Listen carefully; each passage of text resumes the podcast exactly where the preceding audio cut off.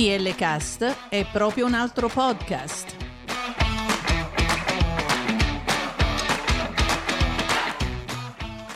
DL Cast è una finestra aperta sul mondo della cultura, musica, cibo, viaggi, interviste e molto altro.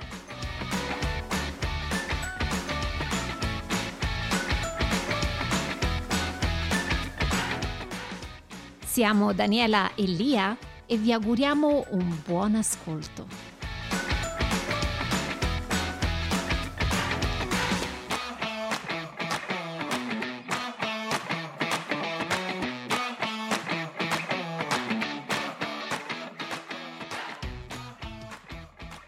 Ciao Daniela, come stai? Ciao Liuccia, buongiorno, io sto bene, tu come stai? Eh, non c'è male, non c'è male. Stavo cercando di prendere appuntamento col parrucchiere, non ci riesco. Accidenti, ancora ci sono queste file incredibili. Comunque non ti preoccupare che mi faccio taglio e i miei famosi colpi di sole. Oh, benissimo Lia, perché proprio di colpi di sole vogliamo parlare oggi. Anzi, Oh, no, non è vero, vogliamo parlare di capelli noi. Però volevamo iniziare dai colpi di sole. Hai letto questa cosa bellissima che mi piace tantissimo? Questa... Oh, vero? Dai, Eh, io l'ho letta, raccontacela. tu. Pure Ma fatta... me l'hai raccontata tu, pensavo che la volessi No, ma raccontare. tu. dai, ma dai. Allora, eh, la, la storia vuole che i colpi di sole vengano inventati da queste donne veneziane che all'epoca, penso che si parli del 1500, quindi eh, dove la nobiltà ancora regnava. E quindi queste belle donne che volevano comunque trovare i soliti artifici artifici per poter attirare Mi l'attenzione. piace quando sbagli. Eh no, l'inglese è ancora troppo predominante. Yes. E, mm, e quindi si sono inventate questo modo per potersi schiarire il capello senza dover mettere a repentaglio la loro bellezza della pelle, perché la pelle deve essere ovviamente bianca. Assolutamente bianca, trasparente per mostrare il colore blu del sangue. Assolutamente. E quindi mettevano eh, un cappello molto particolare e attingevano con un bastoncino l'acqua che, mm, bagnava- con cui bagnavano i capelli affinché poi il sole li asciugasse e li rendesse più eh, chiari. Eh, questo colore poi viene chiamato biondo tiziano, ma io e te ci siamo detti: ma non era rosso tiziano?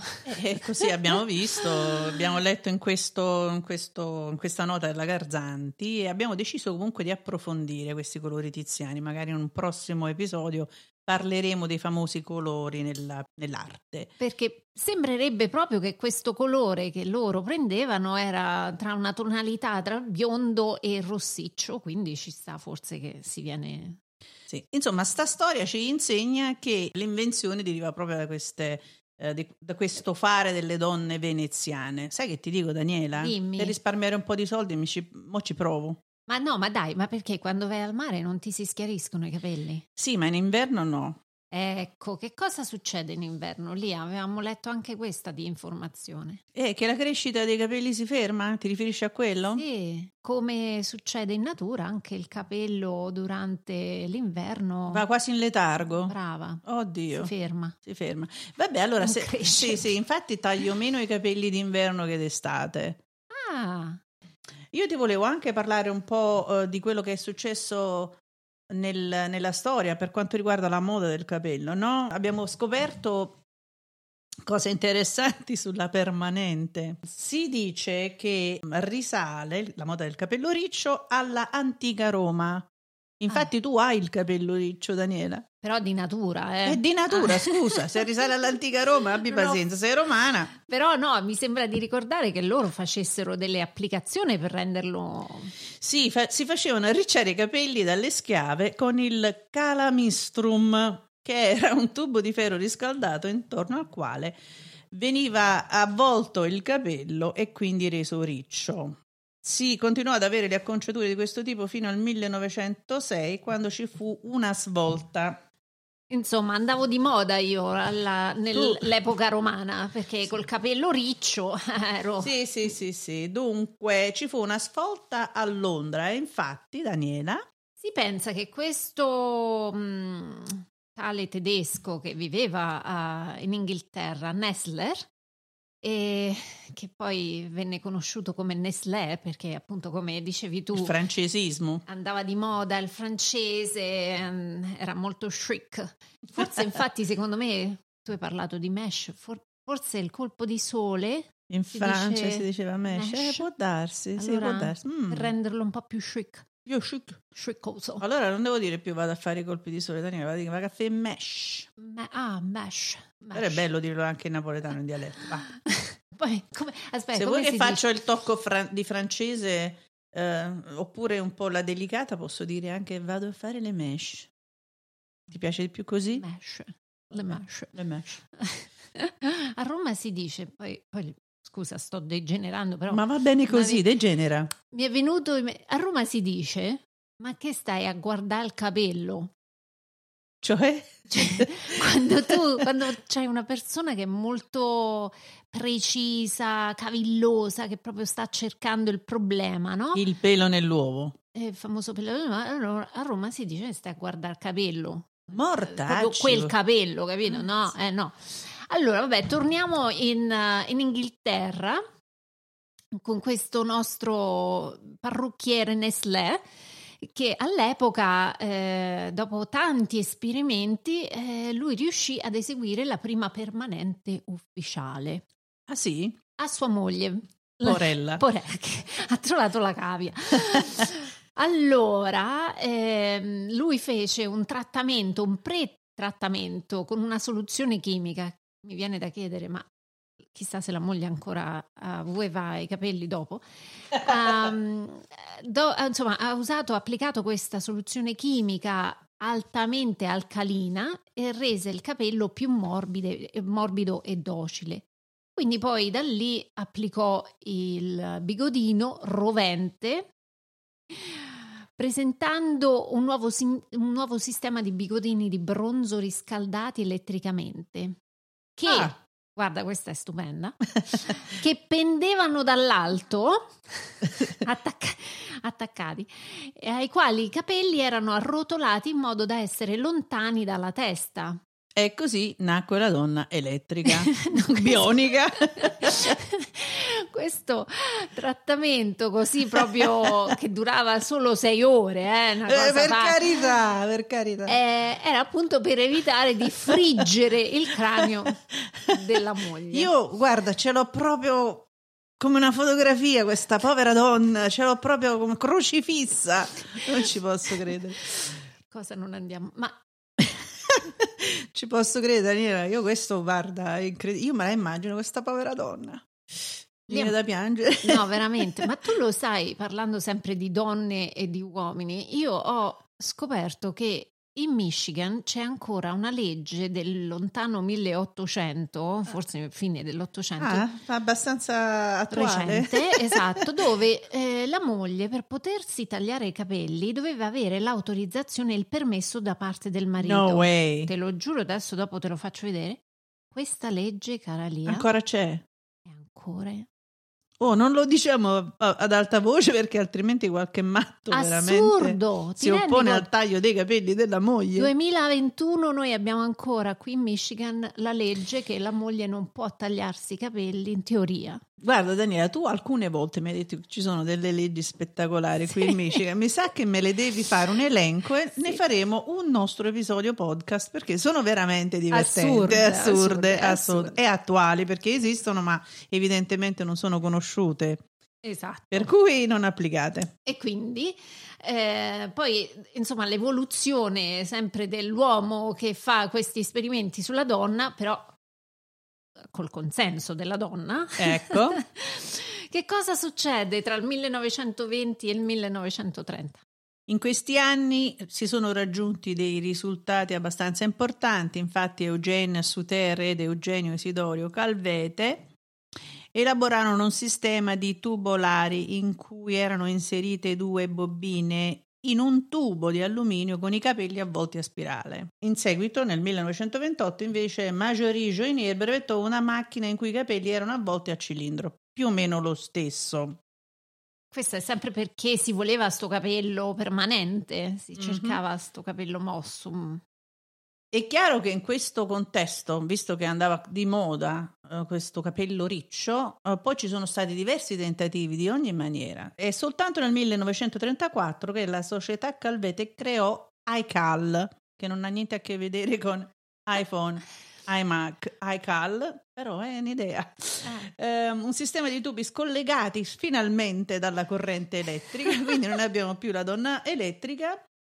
Ed era nel 1935 che fu presentato ad un fashion show e ha ottenuto questo eh, meccanismo un successo senza eguali. È lo voglio credere, finalmente queste povere donne non sono collegate alla rete elettrica, quindi immagino che quella volta è stato veramente uno dei momenti fondamentali di avanzamento della donna, dei capelli della donna.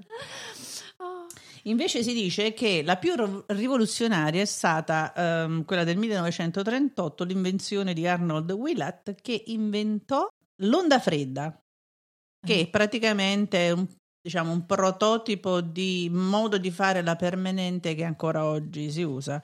Poi è arrivato il capello corto nel 1940 e quindi praticamente si doveva immaginare come poter fare il capello riccio a una donna con il capello corto. Wow!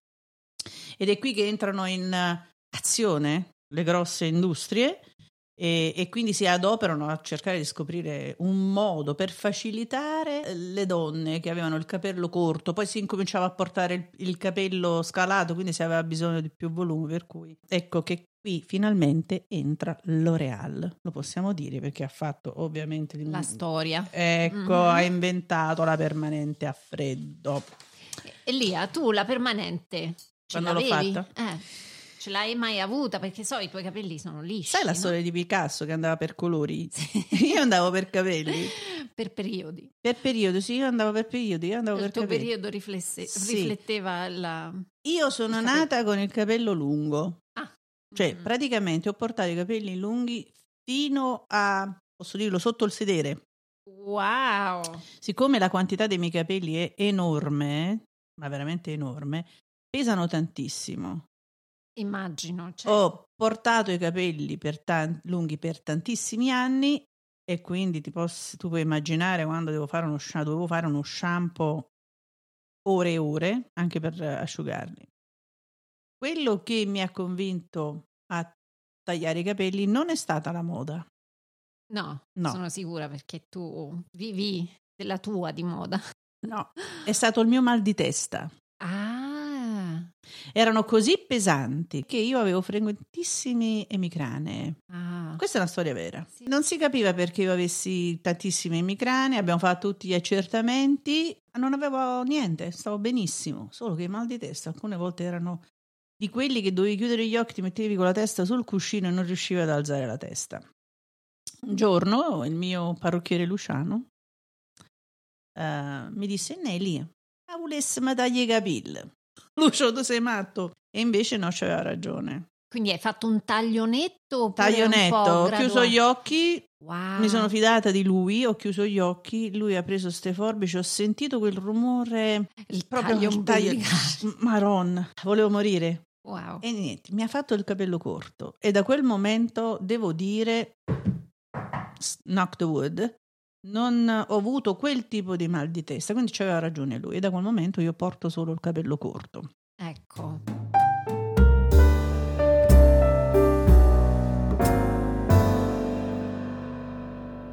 Ora, tornando a noi, che cosa è successo sto, no, sto capello corto? È successo praticamente che negli anni Ottanta eh, c'è stato un vero e proprio boom di, delle permanenti perché si voleva appunto questo capello riccio, mosso e mh, mm, purtroppo questo comunque rovinava il capello e ha portato un graduale rifiuto della permanente fino a scomparire, ahimè, del tutto e quindi io che per natura ho il capello riccio, adesso mi ritrovo a avere il problema opposto, li devo stirare sti capelli. Eh sì, eh sì. Io ricordo ancora gli occhi bruciare, devo dire, dalla soluzione chimica, anche se ne sono state messe sul mercato alcune permanenti, diciamo, tra virgolette, organiche che non fanno male, eccetera, eccetera. Io ricordo ancora come se fosse ieri quell'odore e quella preparazione per fare la permanente e, e quegli occhi così lucidi che mi bruciavano durante tutto questo processo. Eh sì, sicuramente se tu l'hai fatta negli anni 80... Anni 80, sì, anni 80. Mm, le chimiche usate non erano quelle magari che possono essere di oggi. Anche quelle di oggi sono sicura però che non siano del tutto consigliate, no? Daniela, quando ho fatto la prima permanente, sono andata in ufficio Oddio, quasi mi chiudevano la porta in faccia. Ti avevano riconosciuto. No, perché ti ripeto, avevo dei, cioè un, un, bel mucchio di capelli e quindi praticamente sono arrivata all'opposto di quello che ero, diciamo la tipica lì tutta acconciata, la quadrata, sono arrivata in ufficio con sti capelli. Vabbè, è stato bellissimo, è stato bellissimo. Pure con i capelli corti ho fatto la permanente, li lasciavo lisci di, qui, dietro. così dietro e sui lati e facevo la permanente solo in testa un po' punk al contrario, invece di tenerli proprio a ciuffo, li tenevo proprio ricci, ricci, ricci, ricci. Ma si portavano in quel tempo, ma anni, gli anni 80 sono stati incredibili.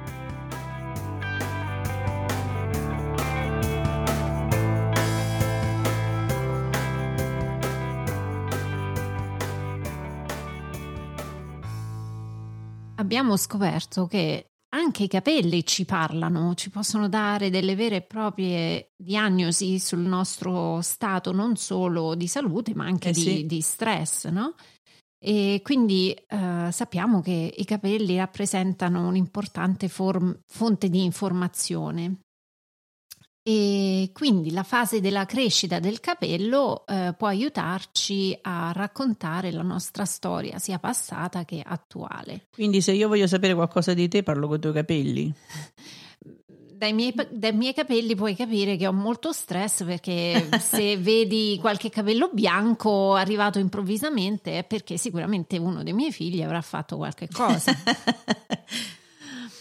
Devo no. cominciare a contare. Eh, sì, sì, no, infatti cioè, li, ho, li, ho, chiamati uno per ogni figlio. E, no, e, questa è un'altra cosa, infatti, Lia, che il capello ehm, ha un DNA comunque familiare che appartiene alla famiglia. Io ho avuto la fortuna che mio papà ehm, non aveva i capelli bianchi, ti dico non aveva perché ahimè è passata miglior vita all'età di 59 anni e aveva pochissimi capelli bianchi, quindi ho questa fortuna di aver ereditato da lui il capello che non, non, ho, non ho capelli bianchi, ho veramente pochissimi capelli bianchi, anche perché il capello bianco non è che è sintomo di vecchiaia. No.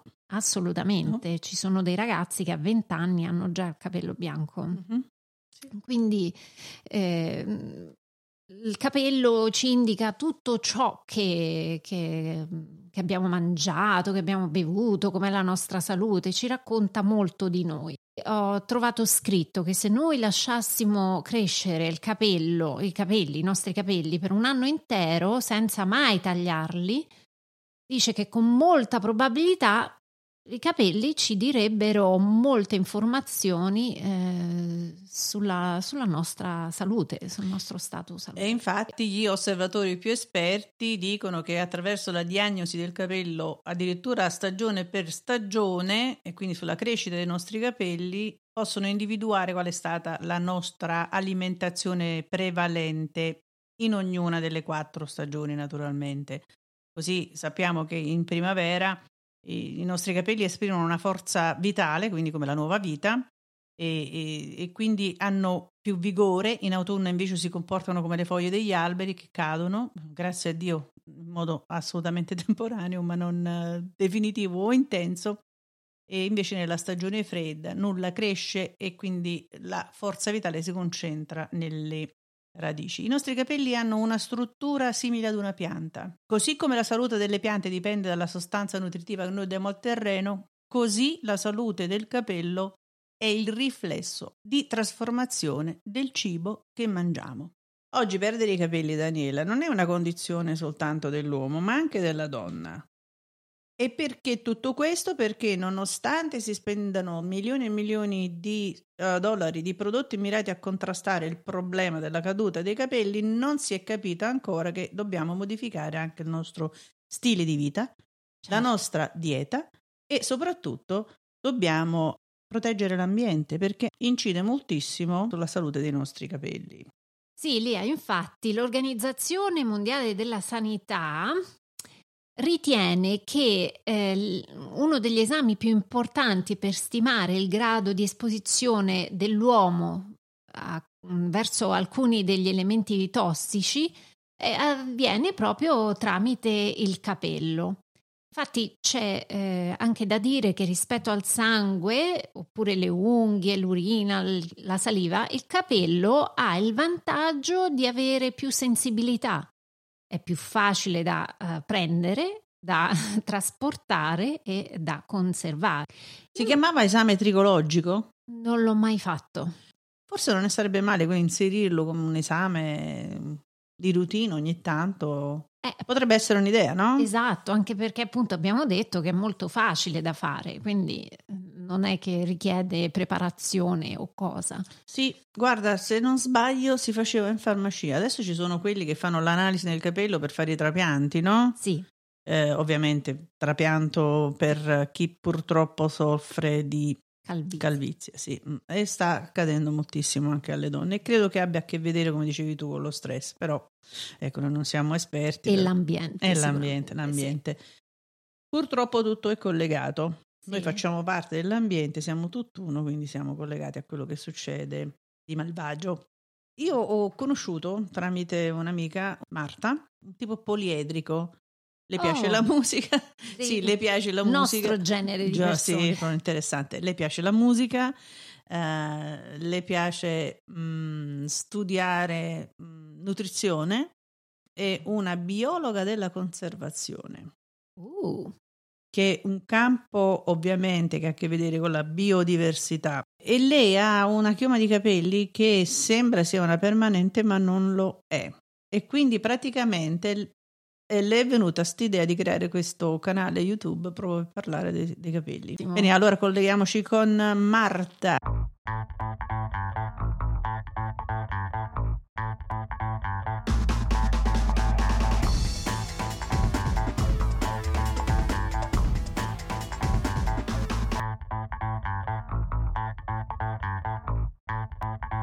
L'aiutino da casa. Ma, Ma che bei capelli!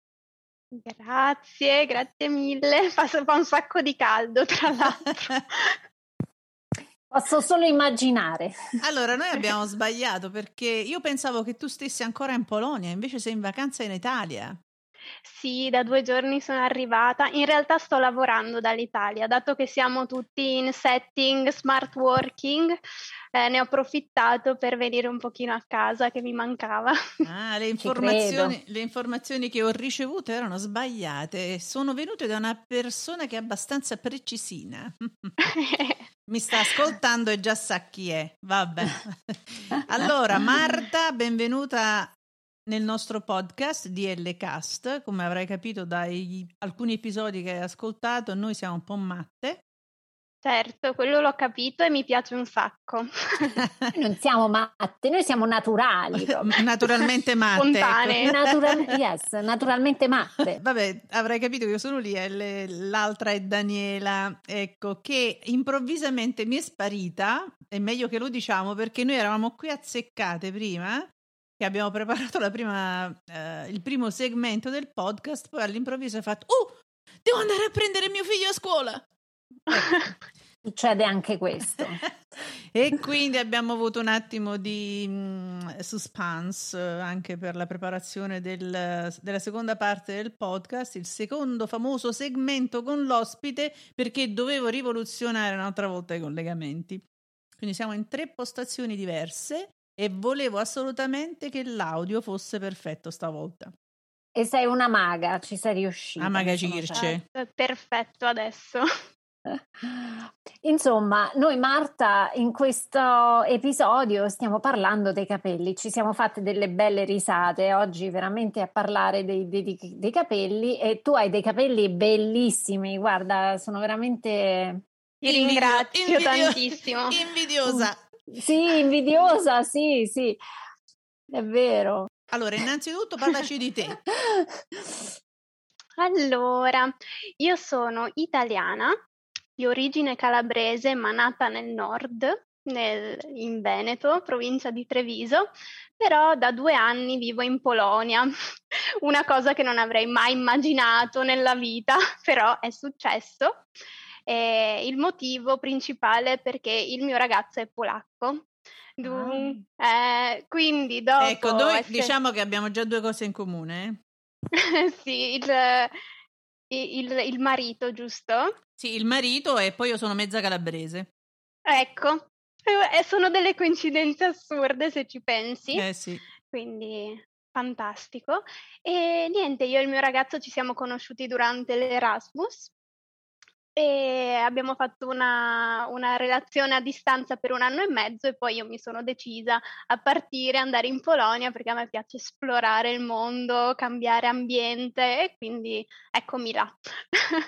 Sì, sei una farfallina, mi dicono che sei una farfallina, ti piace stare, volare tra- da un fiore all'altro. Sì, mi piace tantissimo scoprire nuovi posti, nuove culture, nuovi piatti, conoscere persone, parlare lingue straniere, anche se devo dire che ehm, mi sono un po' arresa con il polacco perché ragazzi non si può. È difficile, infatti la mia domanda sarebbe stata come te la cavi con la lingua?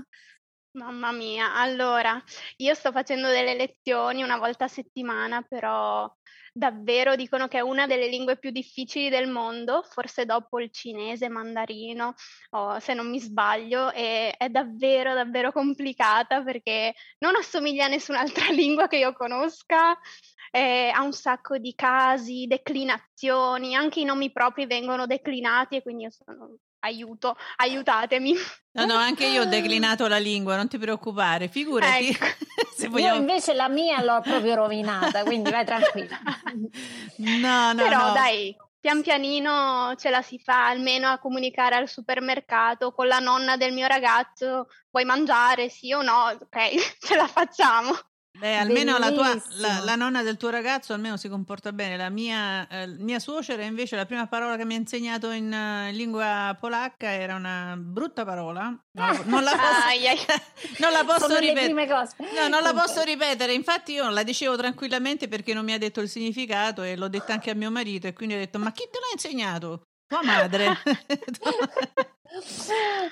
Vabbè. Sono le prime cose che impariamo, vero? Le, le parolacce. Sì, Purtroppo sì, sì, è quelle che ricordiamo anche per più tempo. È vero, è vero, per qualche caso strano. Chissà. Allora Marta, tu sei laureata, ho capito bene, in biologia della conservazione. Esatto, allora il mio master si chiamava ecobiologia, quindi si basa sullo studio degli ecosistemi e di come conservare le varie specie che vivono in questi ecosistemi. È molto molto interessante, ho studiato a Roma, quindi mi sono di nuovo trasferita da un'altra parte, eh, ma è stato bellissimo, io adoro la città e le, i romani soprattutto. è stato davvero bello perché una delle mie più grandi passioni è la natura, quindi eh, durante l'università ho avuto tante possibilità di studiare tutti gli aspetti specifici e di fare esperienza in questo campo. Quindi quando si parla di conservazione è chiaro che si parla della biodiversità, no? Posso dire che al giorno d'oggi abbiamo perso quasi il 90% della biodiversità esistente, che è davvero un numero grandissimo ed è sempre più importante cercare con le azioni di ogni giorno di salvare in qualche modo le specie. Eh, ci sono davvero tantissimi aspetti da considerare, la sostenibilità, ehm, eh, l'inquinamento, davvero adesso ci sono un sacco di ricerche a proposito, quindi è un tema davvero grande e però eh, ogni giorno potremo fare qualcosa di piccolo per aiutare l'ambiente, come già si sente da, dai vari articoli, dai telegiornali. Quindi sarebbe bene che ognuno si interessasse un pochino ogni giorno, leggesse qualcosa, magari sul suo animale preferito, che magari anche quello è a rischio di estinzione, non lo sappiamo. Come è successo recentemente con rinoceronte bianco, che purtroppo è sparito eh, a grande dispiacere. Ma tu continuerai, continuerai, su questo campo oppure hai deciso di allargare? Io adesso non so che, che, che lavoro stai facendo attualmente. Allora, adesso sto facendo un lavoro che eh, non c'entra con quello che ho studiato, eh, sono un assistente eh, di lingua inglese e italiano in, mm-hmm. lì in Polonia, anche perché non sapendo la lingua è un po' difficile trovare qualcosa ehm, di specifico per quanto riguarda il lavoro. Comunque mi piace perché lavoro in un ambiente internazionale anche lì, quindi mi interfaccio con diverse persone da diversi paesi. E, ehm, per quanto riguarda la biologia della conservazione è rimasta un mio grande interesse, però purtroppo dopo i miei studi è stato difficile trovare un aggancio lavorativo oppure riuscire a entrare in un dottorato. Purtroppo anche con la crisi del Covid, certo. della pandemia, è stato davvero difficile quindi ci sono pochi posti di lavoro e quindi per ora l'ho lasciato come mia passione, diciamo. Eh, però mi sono comunque interessata invece a un aspetto della, eh, della biologia che riguarda la nutrizione. La nutrizione è molto interessante, io da amante del cibo e delle culture mi piace scoprire nuovi ingredienti, come mangiare sano e, ehm, e davvero dall'anno scorso mi sono avvicinata molto a questo campo e mi piacerebbe approfondirlo ancora di più. Quindi ti stai dedicando a un tuo studio personale, diciamo come una specie di hobby, hai scoperto eh, la passione per la nutrizione. Esatto, più come hobby, avendo anche più tempo con il lockdown di leggere libri ehm, e leggere a riguardo delle nostre passioni. Poi ovviamente anche il tema della nutrizione si collega molto alla sostenibilità perché certo. dipende certo. da, dalle decisioni sui nostri acquisti, dove andiamo a comprare, cosa mangiamo e, e via dicendo. Quindi alla fine è tutto collegato e, e mm, davvero mi interessa tantissimo tutto l'ambito eh, della biologia, insomma. E, e, cosa c'entrano i capelli in tutto questo? Perché so che hai un, una particolare predilezione per um, i tuoi capelli e anche nel parlare dei capelli in generale, anche perché noi nel primo segmento abbiamo parlato di quello. Sì. Allora, io sono riccia così da quando sono nata praticamente e è stato davvero difficile imparare a gestire questi ricci eh, che tutti complimentano, quindi sono super contenta, però è stato anche difficile imparare ad accettarli. Eh, I capelli, ehm, io praticamente ho, ca- ho aperto un canale su YouTube in cui parlo delle cure naturali per i capelli ricci.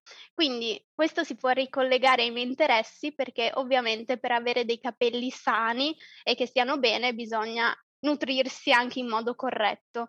Essen- essendo i capelli, diciamo, la parte meno importante del nostro corpo, quando ci manca qualche nutriente, il corpo va a rubarlo ai capelli e i capelli eh, si vede, si sembrano stressati, secchi e, e via dicendo. Quindi questo è un aspetto molto interessante che mi è piaciuto approfondire e devo dire quasi per caso ho pubblicato un video in cui mi facevo i capelli, facevo lo styling e ho detto vabbè, a me interessa, magari là fuori c'è qualcuno a cui potrebbe interessare.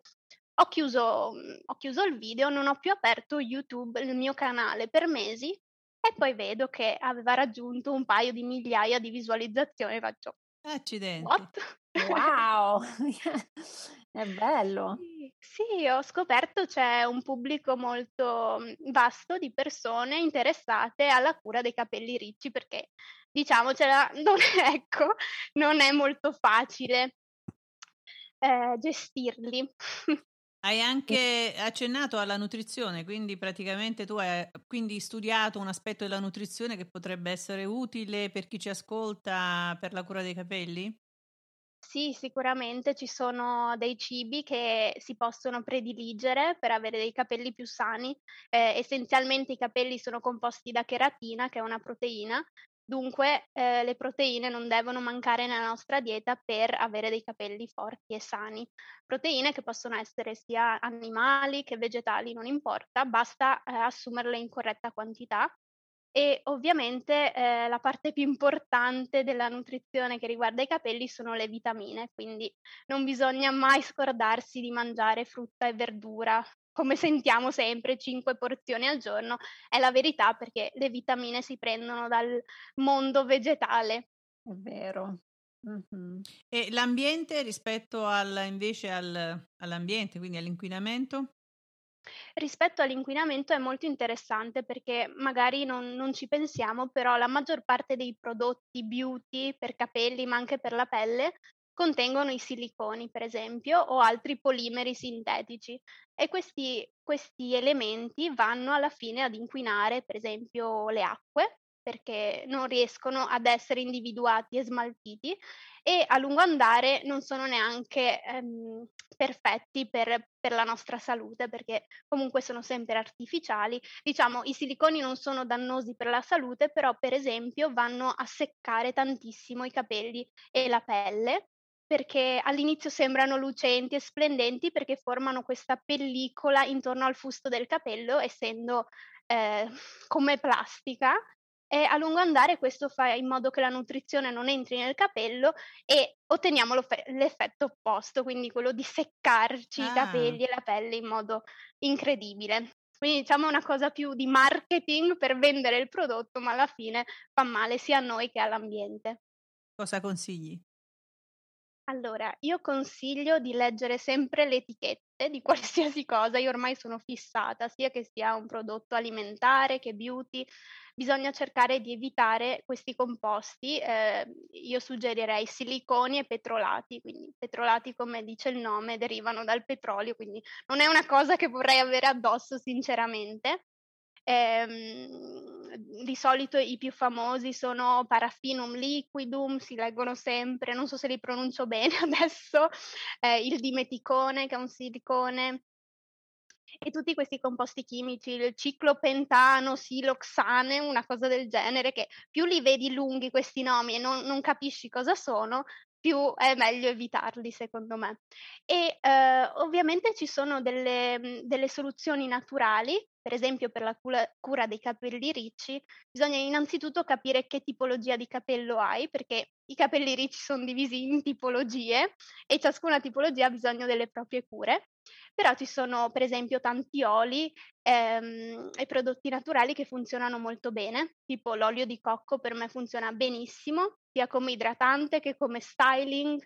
O, mhmm, per esempio ho pubblicato un video in cui faccio vedere la ricetta del gel ai semi di lino, che è uno dei gel migliori che abbia mai provato tra tutti quelli che ho provato da vent'anni e passa. Quindi davvero ci sono delle soluzioni economiche e si possono fare in casa, basta solo informarsi un attimino. Ecco, l'informazione è quella che forse manca. Esatto. Eh, siamo forse, forse bersagliati dalle informazioni sbagliate, da quelle sì. più commerciali, diciamo così, uh, mirate per, uh, per, delle spese. Ecco. Um, però Marta, io so che tu hai anche una passione per la musica, o sbaglio? Sì, esatto, passione un po' segreta perché in realtà mi vergogno un pochino, però io canto. Oh wow, ok, di che, che tipo? Io sono amante della musica jazz, però eh, canto un po' di tutto, anche perché la mia voce mi permette di fare fino una, a un certo punto. E comunque tutta la mia famiglia è appassionata di musica, mia mamma so, eh, in, ha sempre cantato in un coro, il mio papà ha la sua chitarra elettrica e suona, suonava in una band, eh, anche quando era alle scuole superiori, non andava a scuola e andava a suonare nella band. e poi diceva a me, ah, i voti sono un po' bassi, io gli ricordavo, ricordati cosa facevi tu durante le scuole superiori. Allora diceva, beh, hai ragione, hai ragione. E niente, quindi davvero una, una mia grande passione. Tra l'altro anche il mio ragazzo si è appassionato di strumenti musicali e sta imparando da solo a suonare il piano, quindi io lo, lo sfrutto per fare qualche karaoke ogni tanto. Vi siete conosciuti all'Erasmus? Vi lega qualcosa, diciamo, dal punto di vista professionale oppure avete due attività completamente diverse, un, un progetto completamente diverso? No, in realtà davvero seguivamo percorsi diversi. Eh, io studiavo ancora biologia e, mm, e lui studiava lingua, fi, filologia inglese, scusami. Quindi per fortuna lui conosceva l'inglese siamo riusciti a parlare perché altrimenti ehm, sarebbe stata davvero grande la difficoltà. E, e, poi ovviamente adesso abbiamo un sacco di interessi in comune. Lui si, mm, si interessa di ehm, attività fisica, eh, sta studiando per magari un giorno diventare personal trainer, eh, ci piace comunque stes- lo stesso tipo di musica e io eh, magari stavo pensando, magari un giorno si potrebbe fare un business che riguarda la nutrizione e, ehm, e l'attività fisica, perché ovviamente vanno a braccetto, quindi stiamo cercando di programmare qualcosa in questo ambito molto interessante anche perché sì, sono d'accordo, è tutto un po' collegato per poter vivere una vita più salutare bisogna sicuramente mangiare bene e mhmm, fare attività, quindi hai ragione, va. E poi ci metti anche eh, la cura de- dei capelli che fa parte dell'estetica, della parte estetica, quindi una formazione completa sull'essere. Esattamente, ci, ci piace fondere i vari ambiti e, e, farne qualcosa di utile anche agli altri, perché tante volte mi chiedono quali sono le tue passioni? Io davvero sono in difficoltà perché mi piacciono così tante cose che cerco di unire che dico guarda, mi piace questo, questo, questo e questo, e, e, quindi la gente è un po' in confusione, però pian piano comincia a conoscermi, dice, ah ok, make sense.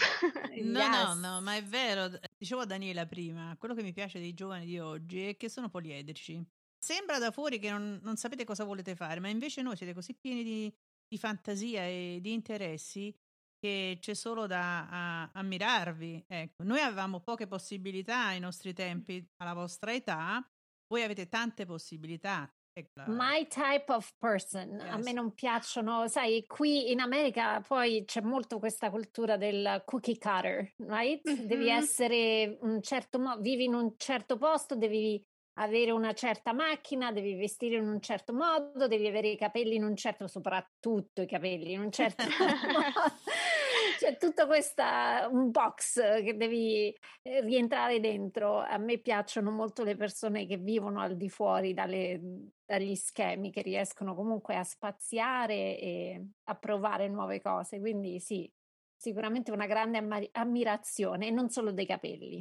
Ehm, semplicemente penso che quando davvero ti interessa qualcosa e non la vuoi perdere, fai di tutto per andare a prendertela. Questo si applica anche ai tuoi interessi. Io eh, ho, ho seguito un percorso scientifico, ma devo dire che la mia testa è più creativa che scientifica e semplicemente non voglio abbandonare questo lato perché so che fa parte di me. Quindi assolutamente mi ha messo in difficoltà tante volte questo aspetto di voler comunque fare le cose, andare all'estero per le mie ragioni, però alla fine non ho sicuramente il rimpianto di non averci provato e mi ha assolutamente insegnato tantissime cose. Anche vivere in Polonia, io avevo già fatto due Erasmus in Europa, in Spagna e in Francia, però in Polonia è davvero tutta un'altra storia.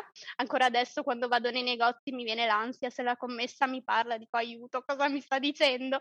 Però ehm, ti aiuta un sacco a sviluppare il tuo carattere, quindi io dico sempre go for it, eh, fai quello che ti senti veramente. Brava, non, non, ti, non lasciare che ci siano questi impedimenti per poterti realizzare o che comunque solamente per provarci. E certo. ehm, parlando di questo, volevo chiederti, tu dove ti vedi tra qualche anno? La domanda più difficile del mondo. Ehm, allora, mi vedo in un posto sicuramente caldo perché io sto soffrendo un sacco il freddo in Polonia. Io adoro il sole, il caldo, non mi interessa anche se ci sono 40 gradi, mi va benissimo. Sarà che sono nata d'estate, la mia, la mia stagione, quindi sicuramente in un posto caldo, preferibilmente vicino al mare. Calabrese. Il mio so- Esa- esatto, calabrese, appunto, anche il sangue non tradisce. Il mio sogno sarebbe stare in un'isola deserta alla Castaway e ciao a tutti. Quindi se si potesse, magari quando sarò in pensione, se mai sarò in pensione un giorno, con il mio ragazzo e spero che potremmo eh, sviluppare la nostra attività perché entrambi vorremmo coltivare le nostre passioni piuttosto che fare un lavoro d'ufficio che attualmente facciamo e non, non ci soddisfa tanto. Non dico sia sbagliato, anzi, però mh, mhmm, non è la nostra aspirazione, quindi spero di eh, che, che a quel punto avremmo progredito in tutti questi aspetti. Quindi avete sofferto in questo lungo periodo di Covid? Sì, abbastanza. Devo dire, il lavoro eh, remoto a me piace perché comunque eh, faccio un lavoro d'ufficio che si può fare tranquillamente a casa, quindi se io posso muovermi meglio piuttosto di stare chiusa nell'ufficio. Però eh, questo perio- in questo periodo è stato molto difficile trovare altri lavori più consoni a noi, quindi siamo fermi con questo lavoro 9 to 5 che non ci piace tantissimo eh, un po' soffriamo, però ci ha dato anche appunto il tempo per riflettere su cosa vorremmo fare e studiare le nostre cose, quindi non ci lamentiamo.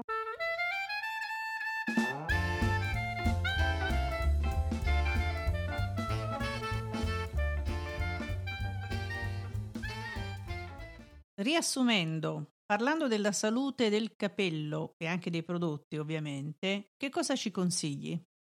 Bisogna, secondo me, sempre considerare che nel momento in cui acquistiamo qualcosa non andiamo a impattare solo noi o, o, o, il venditore, ma questo avrà un effetto sicuramente, quasi sicuramente, sull'ambiente, sulla nostra salute e quella degli altri. Quindi la mia regola è quando si compra qualsiasi cosa cercare di informarsi sulla provenienza, eh, cercare di non comprare eh, alimenti, per esempio, che arrivano dall'altra parte del mondo, se si può, perché questo provoca davvero tantissimo inquinamento e generalmente anche sfruttamento della manodopera. Quindi cercare di eh, essere coscienti di cosa si compra. Ovviamente ogni tanto si può comprare, eh, noi qua in Europa l'avocado o il mango non è un problema, però bisognerebbe non esagerare come, come tutte le cose e assolutamente leggere gli ingredienti se si tratta di prodotti beauty o prodotti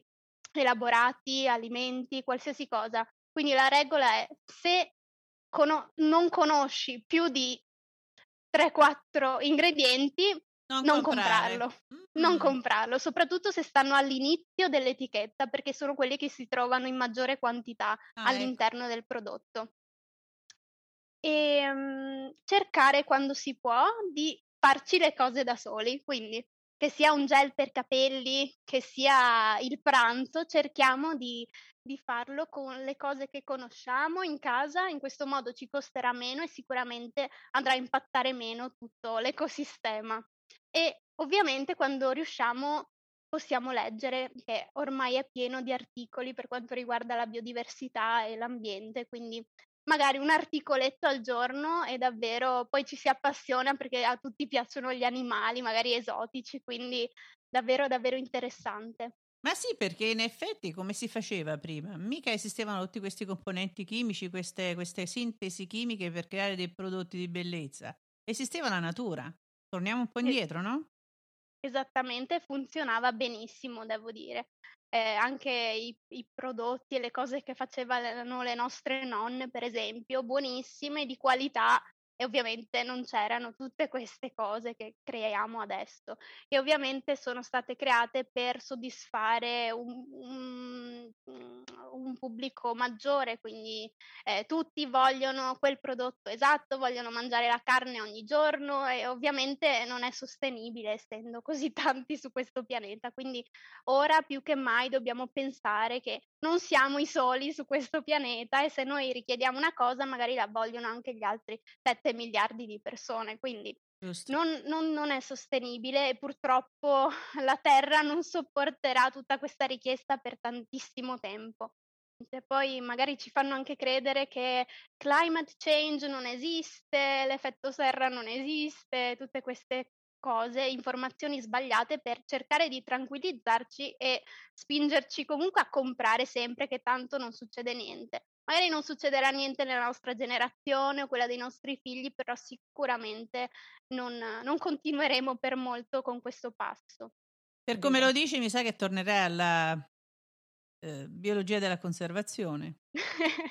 Guarda, no, non, lo, mh, mm, non, lo, escludo perché io poi cambio idea tutti, tutto il giorno. Eh, sicuramente è uno dei miei interessi principali, quindi ri- continuerò a combattere per questi valori eh, quanto posso. Marta, senti, al di là della della proposta che è mia personale, ma dove ti possiamo seguire? Dove ti possiamo trovare? Tu hai parlato di un canale YouTube? Sì, il mio canale YouTube si chiama The Daily Sunshine Marta, barretta Marta, e eh, Instagram è lo stesso, però con un uh, underscore all'inizio, The Daily Sunshine underscore di nuovo. Eh, quindi se vi interessano tanti argomenti diversi e non uno nello specifico potete seguirmi. Eh, io, io, credo che tu debba continuare su questo, su questo profilo qui della, della, biodiversità, anche della nutrizione, perché ha, che, ha che vedere moltissimo anche con la salvaguardia della terra, mm-hmm. perché sì. sono strettamente legati. Quindi secondo me riuscirai sicuramente in un futuro a, a metterli insieme, a, a creare una bella canzone. Grazie, questo è il mio obiettivo, lotterò per farcela così posso dimostrare alle persone che mi dicono eh, non ti decidi mai che alla fine forse si può fare a unire tutte le passioni. Brava, sì, noi, noi tifiamo per te ovviamente. Grazie mille. Allora, noi ti ringraziamo tantissimo. Grazie veramente Marta. Grazie Dan- Daniela, stato... Daniela, ed io parliamo sempre dei nostri ospiti e veramente vi ammiriamo tantissimo. Grazie infinite, è stato divertentissimo, interessantissimo. Grazie a te Marta, a presto. Grazie Marta. Grazie, un bacio, ciao.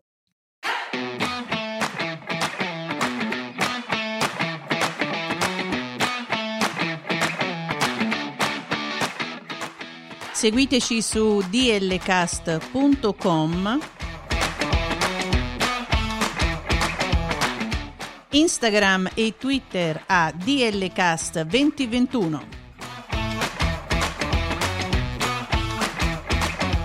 Ci trovate anche su Apple Podcast, Amazon Music, Spotify, Google Podcast e TuneIn.